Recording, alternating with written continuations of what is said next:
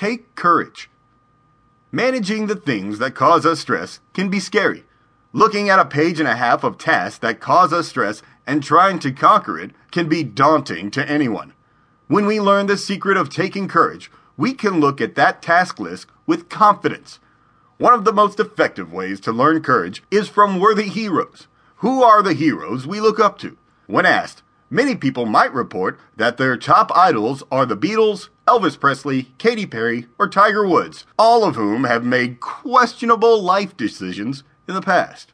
No wonder one young man said, Being a total hero isn't possible in today's society. In a special summer fall 1990 issue of Newsweek, a popular movie maker reportedly said, I believe that we are at a fairly frightening transitional stage of history.